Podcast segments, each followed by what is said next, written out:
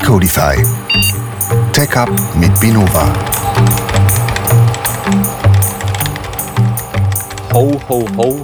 Herzlich willkommen zu unserem letzten Podcast für dieses Jahr. Weihnachten steht vor der Tür und das haben wir uns zum Anlass genommen, nochmal eine Weihnachtsfolge oder eine Abschlussfolge zum Jahresende zu machen. Und auch als Thema haben wir uns natürlich was überlegt, und zwar wie der Umbau unserer Webseite, unser Team-Event dieses Jahr finanziert hat. Aber zunächst würde ich erstmal in die Runde gucken, wer alles da ist. Heute zu meiner rechten Seite unserer Manitou, der Stefan. Hallo zusammen. Hallo Stefan. Gegenüber von ihm sitzt unser jonglierender Post-it-Architekt Tom. Genau, hallo, frohe Weihnachten. Ja, herzlich willkommen. Und heute haben wir einen Überraschungsgast dabei und zwar unseren Praktikanten, unser sonniger Padawan der IT, Vasili. Salut zusammen, danke, dass ihr zuhört. Schön, dass du heute mal dabei sein darfst äh, oder bist. Wie wäre es, wenn du dich einmal kurz vorstellst, was du bei uns machst, seit wann du da bist? Ja, ich würde das Wort jetzt mal an dich übergeben. Ja, ich bin der Vasili. Ich arbeite so seit 1. August bei der Binova und habe schon sehr coole Erfahrungen dafür sammeln. Zum einen, dass ich allgemein das Wissen vom Business, also Analysen durchsetzen können und auch noch, dass ich jetzt äh, an der Homepage unter anderem können arbeiten ähm, ja. Dann danke für deine Vorstellung. Musste jeder mal bei uns machen. Jetzt haben wir es endlich wieder geschafft, jemand Neues dabei zu haben. Genau, vor allem Vasili hat ja den perfekten Zeitpunkt ausgesucht. Ich meine, mit seinen blonden Löckli, er strahlt, er fungiert als Christkindli. Es ist wunderschön. ja. Na, dann würde ich jetzt aber sagen, steigen. Moment. Ja. Wer bist denn du? Ah, natürlich. Ah. Ähm, der Moderator heute mal wieder, ich, Ricky, bin heute wieder mit dabei. Hallo Ricky. Ricky, der wagemutige Indiana Jones. Genau. genau. Bin auch schon wieder gespannt auf unsere heutige Unterhaltung und würde jetzt gleich mal den Übergang machen. Äh, und zwar, wir hatten letztens unser Team-Event und waren Wein trinken und da sind wir dann drauf gekommen, wie dieses Event eigentlich dadurch finanziert wurde, blöd gesagt, ähm, durch den Umbau von unserer Homepage. Aber was hat es denn überhaupt für eine Bedeutung? Was haben wir denn überhaupt gemacht? Deswegen würde ich mal fragen, was war denn unsere Zeitreise mit unserer Homepage? Da kann ich sicher mal Stefan oder Tom fragen, wie das denn angefangen hat. Genau, dann fange ich doch mal an zu erzählen, wie haben wir angefangen damals, 2017. Wer, wer uns seit 2017 schon folgt, der weiß, wir haben damals auf YouTube haben wir große Werbung gemacht für unsere neue Homepage, die in neuem Glanz erstrahlt ist. Das war eine Static Site Homepage mit Jekyll generiert. Und es war recht cool damals. Man hat wenig Arbeit gehabt, man hat keine, fast keine Kosten gehabt. Es ging mega schnell und ähm, ja, man konnte innerhalb kürzester Zeit konnte man eine, eine, sehr ansehnliche Homepage für 2017 natürlich dann hinstellen. Dann sind wir weitergegangen und haben uns irgendwann gedacht, hey, eigentlich ist so eine Static Site Homepage, die man nur mit Code ändern kann, äh, also wo man wirklich technisches Know-how braucht eigentlich ist das nicht das, was wir brauchen, wenn wir jetzt wachsen wollen und wollen irgendwann mal so einen äh, Content-Editor haben, der eigentlich keine Ahnung hat von Code. Will ich jetzt nicht jedem Content-Editor unterstellen, aber die meisten haben gar keine Lust, Code zu schreiben, um irgendwelchen Content anzupassen und haben dann unsere Homepage umgebaut auf Magnolia. So, Magnolia war bis, ja, bis vor kurzem war es im Einsatz, bis vor einem halben Jahr. Dort hatten wir jetzt allerdings ein paar Probleme gehabt bezüglich irgendwelchen Dependencies, die nicht mehr gewartet wurden. Magnolia hat ihr Lizenzmodell umgestellt. Es war nicht mehr alles kostenlos, man musste vieles selbst bauen. Der Betrieb von der ganzen Plattform war relativ teuer. Wir haben das Ganze auf dem Kubernetes-Cluster, haben wir das Ganze laufen lassen und haben uns dann entschieden, hey, wir brauchen irgendwas Neues, irgendwas Leaneres und sind wieder zurück zum Static Site Generation gegangen und zwar zu Hugo. Okay, dann hast du jetzt uns einen kompletten Abriss von allen Homepages, was wir schon hatten, gegeben. Genau. Nämlich, wir haben ja auch unter Magnolia unsere Seite schon mal umgebaut. Aber ich würde jetzt mal auch direkt schon fragen, dadurch, dass du schon das Static Site Generator ins Spiel gebracht hast, würde ich jetzt gerne mal von euch wissen, was ist denn das überhaupt? Genau, also Static Site Generation, wie es schon heißt, eine statische Seite wird generiert. Wenn wir jetzt nur eine Zeitreise noch weiter zurück machen in die Anfänge des Internets, dann waren das eigentlich damals statische Seiten. Das heißt HTML und CSS.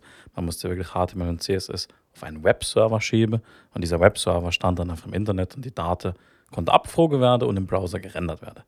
Die Static Site Generation setzt darauf eigentlich auf, dass du zur Bildzeit deine komplette Seite zusammenbaust, inklusive Datenbankabfrage, inklusive API-Calls, deine ganze dynamische Inhalte zur Bildzeit zusammenfassst und dann wiederum wieder HTML und CSS-Files auf einen Webserver packst. Und genau das war das, was mir eigentlich 2017 in einer sehr einfachen Art und Weise mit Übersetzungen, mit Bildern und ähnliches, was wir zur Compile-Zeit, zur Bildzeit transferiert haben, dann gemacht haben. Und den Umbau haben wir ja erst vor kurzem gemacht. Da würde ich jetzt noch mal Vassili fragen, wo siehst du die Vorteile jetzt im Vergleich zu Magnolia? Zum einen, es ist sehr schnell. Das ist der größte Vorteil, wo man eigentlich bei Static Site Generatoren dann auch hat, weil sie an sich nur statische Seiten zeigen oder surfen, wie man auch sagt. Und zum anderen ist auch der große Vorteil, dass man mit dem, dass wir jetzt den Hugo benutzen, ganz einfach unsere Leute mit Git neue Tag-Ups veröffentlichen können. Also das heißt, man macht einfach seinen neuen Tag-Up, macht es in Git und pusht es und dann ist es schon am nächsten Tag online und man muss nicht irgendetwas in Magnolia groß anpassen. Okay, das heißt, wir nutzen jetzt auch Hugo in dem Fall für beides, für die Bereitstellung von unserer Seite und auch für unsere Tag-Ups. Habe ich das richtig verstanden? Genau, wer jetzt hier nicht weiß, was Tech-Ups sind, das sind Blogposts. Unsere Seite fungiert in einem großen Teil der Seite eigentlich als Blog, wo jede Woche Blogposts zu technischen Themen veröffentlicht werden. Genau, also Take-Ups sind eigentlich noch viel mehr als Blogposts. Tom, ich muss da kurz, kurz einhaken. Nochmal ein Haken. Darauf habe ich gehofft. Ähm, Tech-Ups sind in dem Sinn, äh, das ist ein Thema, was leidenschaftlich erarbeitet wird von den Leuten, womit rumgespielt wird, was evaluiert wird hier intern. Wir bewerten es und dann gibt es irgendwann, wenn das Thema dementsprechend auch Resonanz in der Gruppe findet, gibt es dann einen Blogpost dazu, den wir dann auch unseren Besuchern auf der Homepage natürlich zur Verfügung stellen, genau, das Ergebnis und unserer Research and Development Abteilung. die jeden Mitarbeiter einfach einschließt, die Research und Development. Abteilung. Genau. Ähm, du hast schon gesagt, Vassili, dass wir Hugo verwenden. Gibt es da einen bestimmten Grund, warum wir uns für Hugo entschieden haben? Also Hugo sagt gerade in der ersten Page eigentlich, dass wir richtig schnell sind. Also es, das ist der erste Page, wo man sieht, wenn man auf Hugo geht, dass es sehr schnell ist. Und das Zweite ist, dass wir eine coole Struktur dahinter haben. Also man kann ganz einfach mit einer gewissen Ordnerstruktur die Domains kreieren, wo man genau will. Und das macht es sehr einfach, auch Sachen zu editieren, auch zu verändern. Glaube, ein sehr wichtiges Stichwort an dem Punkt ist schon Markdown, oder? Ja, das ist auch ein großer Punkt, dass wir ganz einfach in Markdown unsere Tag-Ups schreiben können und die dann halt pushen können und dann ist es veröffentlicht. Genau, also es war, ähm, es war wirklich nicht so, dass wir hingegangen sind und haben äh, Static Site Generation gesucht und einfach mal das erste Suchergebnis auf Google dann genommen und das als Framework genutzt, sondern wir mussten halt prüfen, wir haben unsere Tag-Ups, hatten wir alle schon als Markdown-Files vorliegen und wir mussten mit wenig möglich Aufwand, mussten wir diese Markdown-Files dann auch in unsere neue Seite integrieren. Und da war Hugo halt so das beste Framework, was wir gefunden haben. Es ging wunderbar. Also die Migration von den Tech-Ups von Magnolia auf Hugo, das war schnell gemacht. Es äh, war eine Anpassung von ein paar Metadaten und ja, das war relativ schnell erledigt. Ich glaube auch nicht nur die Migration, wo es enorm erleichtert hat, sondern generell unsere interne IT-Landschaft. Wenn ich zurückdenke, was wir vorher an Microservices hatten und an Micro-Frontends und dann war dort noch eine Angular-Applikation für Suche und dann war noch eine Solar und dieser Prozess von man bringt einen Blogpost, man bringt einen Tag-Up live, ging ja durch fünf, sechs Microservices zur Solar, dann als Microfrontend. Diese ganze Kette, diese ganze Landschaft war mit, mit vielen kleinen Komponenten. Und das ist jetzt auch was, was uns Hugo fast komplett abnimmt. Genau. Ricky, ich war so ein, so ein Vögelchen hat mir gezwitschert, dass du heute Morgen warst du ja in einem Workshop drin, wo du auch dann gelernt hast, wie kann man jetzt diese Tech-Ups denn neu auf unserer Webseite veröffentlichen und du kennst ja auch beide Welten, du kennst alt und jetzt auch neu. Wie denkst denn du drüber? Also ich gebe die Frage mal an dich. Ähm, ja, dadurch, dass wir eigentlich meistens jemanden haben, wo das unsere Tech-Ups live bringt, nachdem wir sie geschrieben haben, dadurch, dass es doch ein relativ komplizierter Aufbau davor war, wie Tom ja schon gesagt hat, die ganzen Microservices, irgendwann hat man dort, wenn man das nicht regelmäßig macht, einfach den Überblick verloren. Und mit dem Workshop heute Morgen hat man gesehen, dass man eigentlich mit wenig Aufwand sein Tech-Up einfach live bringen kann. Man schreibt sein Tech-Up, macht einen Pull-Request und eigentlich war es das dann schon. Genau. Genau, wenn wir jetzt gehört haben, wir verwenden Hugo, stellt sich mir noch die Frage, gibt es denn auch noch Alternativen zu Hugo? Ja, natürlich. Es gibt Scali. Ähm, das ist auch ein Framework, das man benutzen kann. Das ist mit Angular verbunden. Aber wir haben gefunden, dass Hugo wesentlich angenehmer und auch besser ist und wir das für unseren Use Case am besten benutzen können. Ähm, ja. Genau. Außerdem gibt es noch Jekyll, das habe ich vorhin schon erwähnt. Das war unser Framework, mit dem wir das 2017 schon aufgesetzt haben. Das wäre auch eine Option gewesen, das mit Jekyll zu machen, aber da wir immer mal wieder was Neues lernen wollten und mit dem schon was gemacht haben, haben wir gedacht, nehmen wir einfach das Neue. Hugo. Genau, ich würde sagen, es gibt nochmal eine Alternative und zwar Next.js, was inzwischen auch so wenig als eierlegende Wollmilchsau fungiert, weil es kann Server-Side, Client-Side, Static-Side, Generation. Das ist so wenig das Frontend-Framework, was alles versucht, unter einen Hut zu bringen. Nachdem ihr jetzt hier die einigen Beispiele für serverseitige Möglichkeiten erklärt oder ähm, erzählt habt, wird es sicher auch noch Alternativen dazu geben zu serverseitigen Möglichkeiten. Genau, also ich glaube, man kann inzwischen diese Rendering-Strategie, gehen wir nochmal einen Schritt zurück, diese Rendering-Strategie in drei Rendering-Strategie aufteilen. Server-Side-Rendering, Client-Side-Rendering und die Static-Side-Generation. Beim Server-Side-Rendering, wie vorher schon erwähnt, was Stefan erzählt hat mit dem Magnolia CMS, wenn man das jetzt als Alltagsbeispiel aufgleisen würde, dann wäre das zum Beispiel der Pizzadienst, der die Pizza beim Lieferant zubereitet und dir dann eigentlich die warme Pizza mit dem Belag deiner Wahl zuschickt. Das wäre eigentlich ein klassischer, aus meiner Sicht, Server-Side-Rendering-Ansatz. Ist das ein ChatGPT-generiertes Beispiel? Das hätte ich Auf keinen Fall, nein. Sechs Tage gegrübelt. genau, auf der anderen Seite haben wir dann das Client-Side-Rendering. Bei Client-Side-Rendering, der größte Unterschied schon zum Server-Side-Rendering, ist beim Client-Side-Rendering braucht man nur einen Web-Server. Beim Server-Side-Rendering braucht man wirklich einen Application-Server, der Computing hat, der Power hat.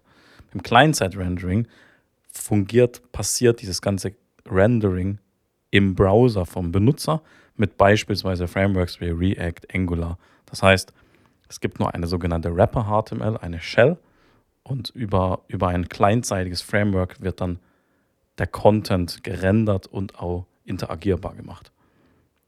Wenn ihr auch wieder ein Beispiel zu Client-Side-Rendering. Natürlich, wenn du es so frickst, auf jeden Sehr Fall. gerne. Genau, da habe ich auch wieder ein Beispiel dabei. Gehen wir wieder auch zum Pizza-Use-Case. Wir bestellen diesmal keine Pizza, sondern wir gehen vor Ort zu unserem Lieblingspizza-Restaurant. Vasili, wie heißt die Lieblingspizzeria? ja, ich sag mal Domino's Pizza, weil ich kein anderes kenne. Schleichwerbung.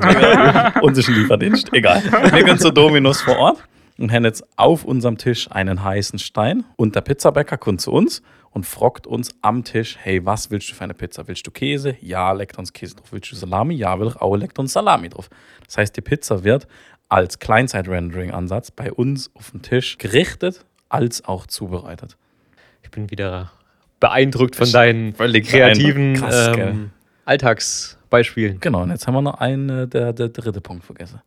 Ja, und das ist Static Site. Genau, Vasili ist schon das Alltagsbeispiel.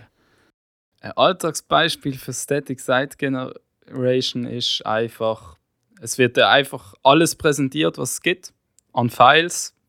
Und also die Pizza ist schon entstanden, die ist schon da. Ähm, wir sind in der Pizzabude und die Pizza kann man direkt essen. Das ist grundsätzlich richtig. Ich habe mir noch zusätzlich aufgeschrieben als Alltagsbeispiel ist die Tiefkühlpizza. Und zwar Ah, wurde ja. eine Pizza schon vorgebacken, belegt. Du gehst in den Supermarkt, hast unterschiedliche Arten von Pizza zur Auswahl, kannst die dann nähen, kannst die direkt schon anschauen und musst die eventuell nur noch kurz erwärmen und kannst die dann essen. Das wäre zum Beispiel das Alltagsbeispiel für Static Site Generation. Wow, ich bin beeindruckt von euch beiden. Ähm, Ich würde jetzt aber vor lauter Essen, würde ich nochmal zurückkommen, eigentlich zu unserer Sause oder ähm, zu unserem Team-Event. Wie konnten wir denn jetzt durch den Umbau von unserer Seite denn Geld sparen? Also Sause ist ein interner Begriff und bedeutet hier bei Binova sowas wie Team-Event. Ah, danke.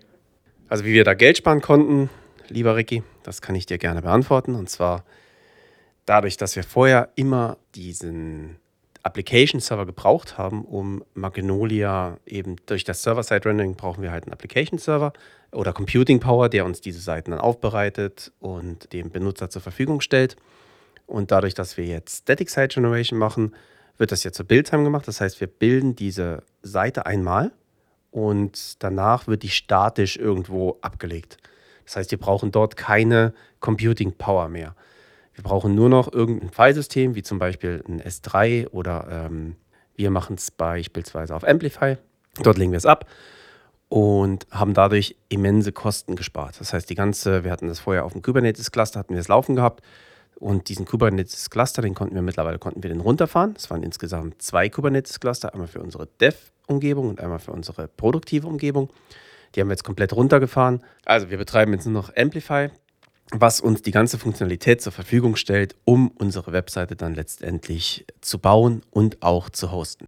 Genau, hier zum Beispiel kleine Klammer. Ähm, vorher wurde schon erwähnt, dass wir unsere Solar, unsere Search Engine abstellen können. Auch ein riesiger Vorteil, wieso wir auch Kosten gespart haben und Stabilität gewonnen haben, weil unsere Suche funktioniert rein kleinseitig. Eine rein JavaScript-basierte Suche. Es werden keine asynchrone Calls mehr gemacht. Wenn eine alte Lösung teilweise immer das Problem gehabt, Solar ist nicht erreichbar, Solar antwortet nicht und dann sind keinerlei Tech-Ups und keinerlei Suchergebnisse angezeigt worden.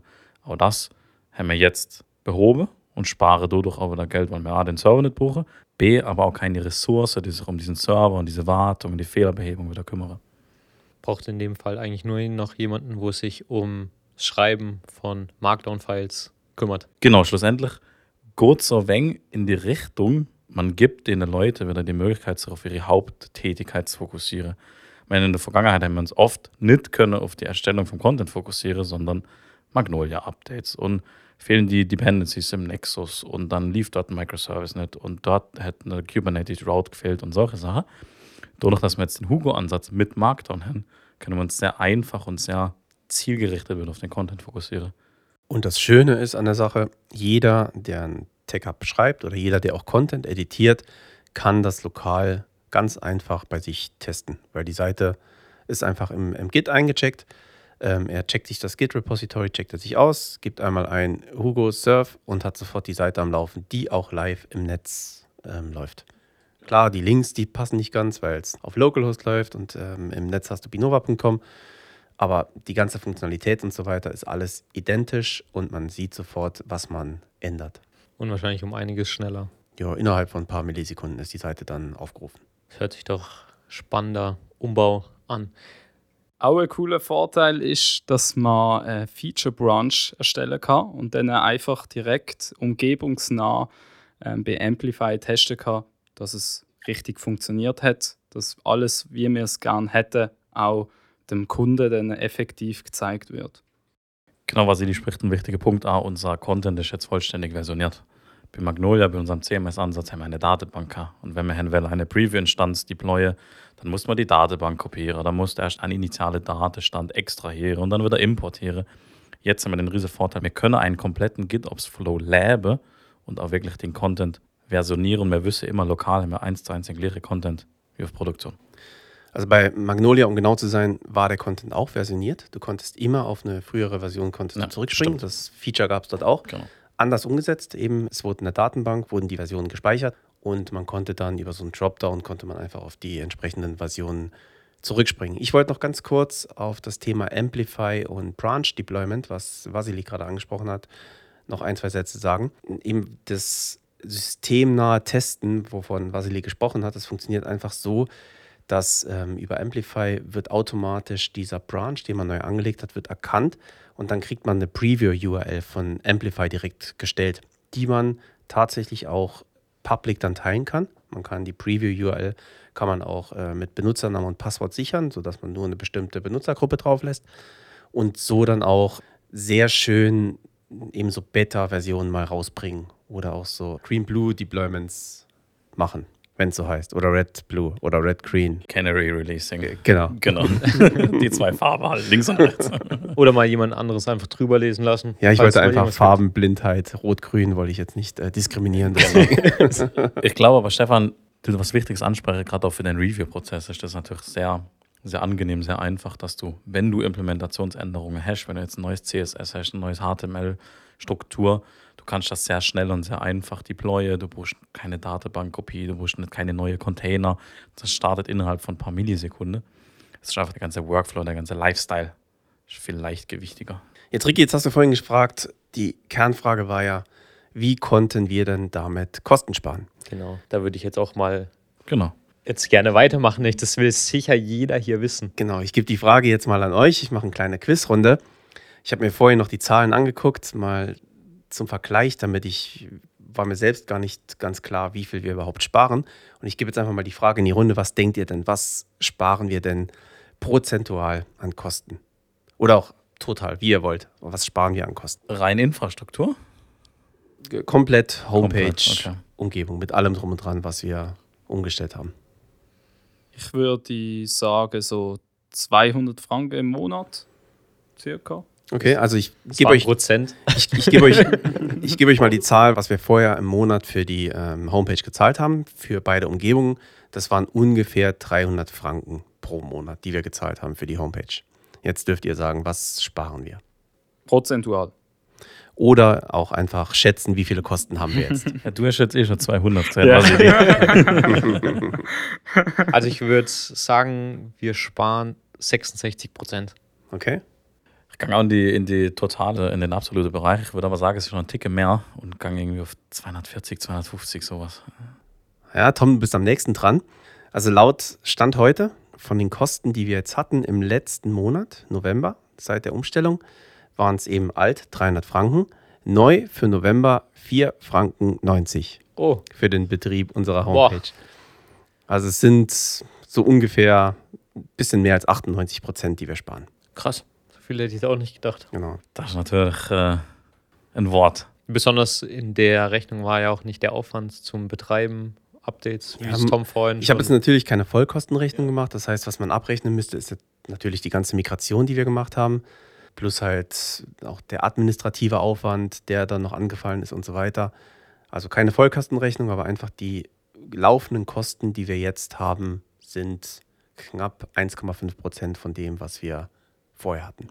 Im Stichwort Migration, vielleicht für unsere Zuhörer, lass uns mal ganz kurz noch ein Recap machen von dieser Migration. Wie lief die Migration? Was haben wir für Probleme gehabt? Auch wie lang ging die Migration? Dass man sich so grob was vorstellen kann, wie groß dieser Röstigrabe ist, über den man gumpen muss. An sich ist es relativ einfach, sich in Hugo einzufinden.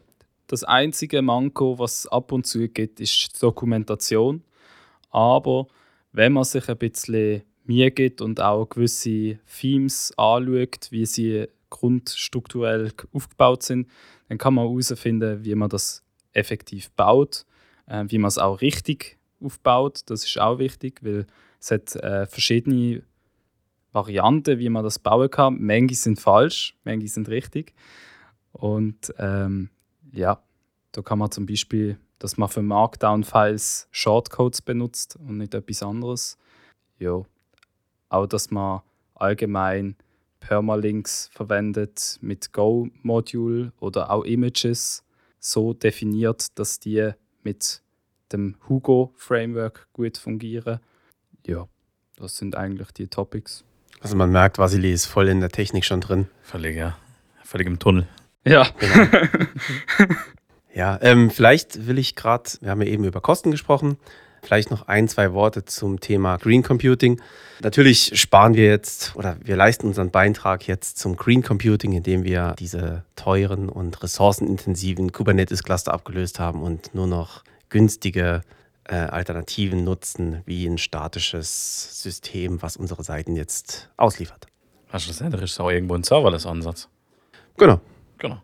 Wir haben unseren GitHub-Runner, unseren GitHub-Actions-Container, der einmal nachts die Hugo-Webseite kurz durchbaut, das Code. Also wie lange geht so ein Bild? Zwei, drei Minuten, glaube ich. ja, ungefähr. Und äh, der Rest vom Tag haben wir eigentlich unseren Amplify-Service, der einfach die Daten surft. Das heißt, wir machen sogar noch was Gutes, nicht nur für uns. Genau, wir trinken nicht nur Wein, wir schonen auch die Umwelt. Das hört sich doch super an. Genau. Ja, ich weiß nicht, gibt es noch von eurer Seite irgendwas Wichtiges, was ihr jetzt zum Umbau gerne noch loswerden wollt oder sonst irgendwas zu dem Thema Hugo oder sonst irgendwas in der Art? Hugo ist auch als Getränk ganz lecker. Ja, danke für den Input. Aber Hugo ist kein so Weihnachtsgetränk. Das Doch, stimmt. warmer das Hugo. stimmt. Aber echt warmer Gibt's Hugo. sicher. Oder so ein Glühgin. Was seid ihr schon mal Glühgin getrunken? Nö. Haben wir schon mal. Nee. Voll die Weihnachtsstimmung jetzt Ja, hier mit völlig, ja. Glühchen. Ja.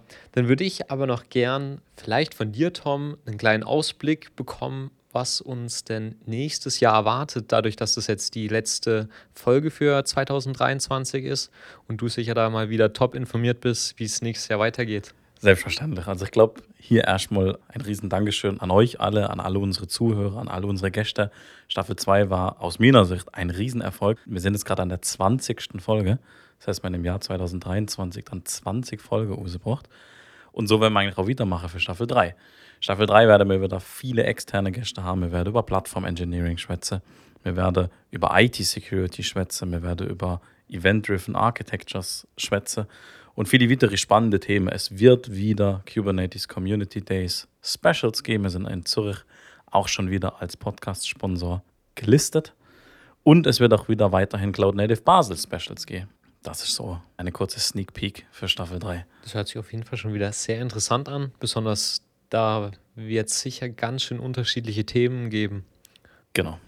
Freue ich mich auf jeden Fall auch selbst, die, die KCD-Specials wieder anzuhören. Was, was war denn so aus eurer Sicht? Vielleicht, Vasili, du, du warst, das ist dein erst, deine erste Folge, aber gerade euch zwei, was war denn euer, euer Decodify-Highlight des Jahres, der Staffel 2? Mein Decodify-Highlight waren, glaube ich, schon die KCD-Specials. Das war eine recht coole Veranstaltung, muss ich sagen. Ähm, wir hatten mega Gäste, wir hatten mega Themen, die wir dort äh, besprochen hatten mit den Leuten. Und ich glaube, es hat auch jedem Spaß gemacht. Die Reputation war, war sehr gut. Und ich freue mich da auf jeden Fall, dass wir auch nächstes Jahr wieder mit dabei sind. Und vielleicht noch so ein zweites Decodify-Highlight war natürlich, dass wir jetzt hier Binova intern unsere eigene Podcast-Ausrüstung jetzt haben.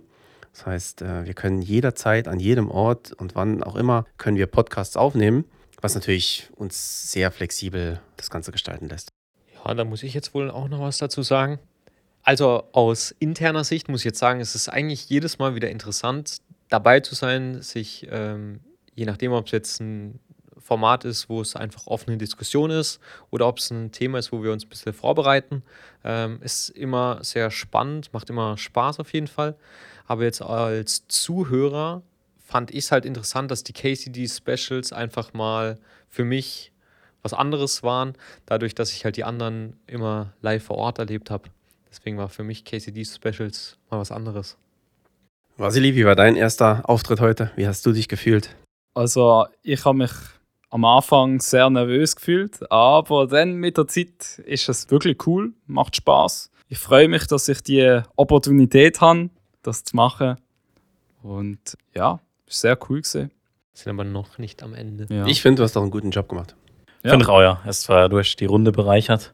Aber ich meine, du bereicherst jede Runde mit deiner sonnigen Art. Sonniger Padawan. Unserer junger Padawan.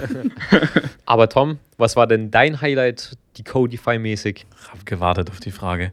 Habe ich mir Gedanken gemacht. Ich glaube, ich würde nicht mal eine einzelne Folge rausstechen, sondern ich glaube generell das ganze Handling mit dem Podcast, Stefan hat erwähnt, mit dem eigenen Equipment, das war super cool an der Cloud Native Basel, am Cloud Native Basel Special, dass man da wirklich vor Ort Bier trinken die Leute können interviewen. Ich glaube aber einfach den Drive, den wir hatten über das ganze Jahr hinweg. Es gab immer spannende Themen, es gab immer spannende Gäste. Unsere Zuhörerschaft ist größer geworden. Wir konnten unsere Zuhörer mehr wie verdoppeln, was ein Erfolg ist in unserer Größe. Und da wollen wir anknüpfen und weitermachen.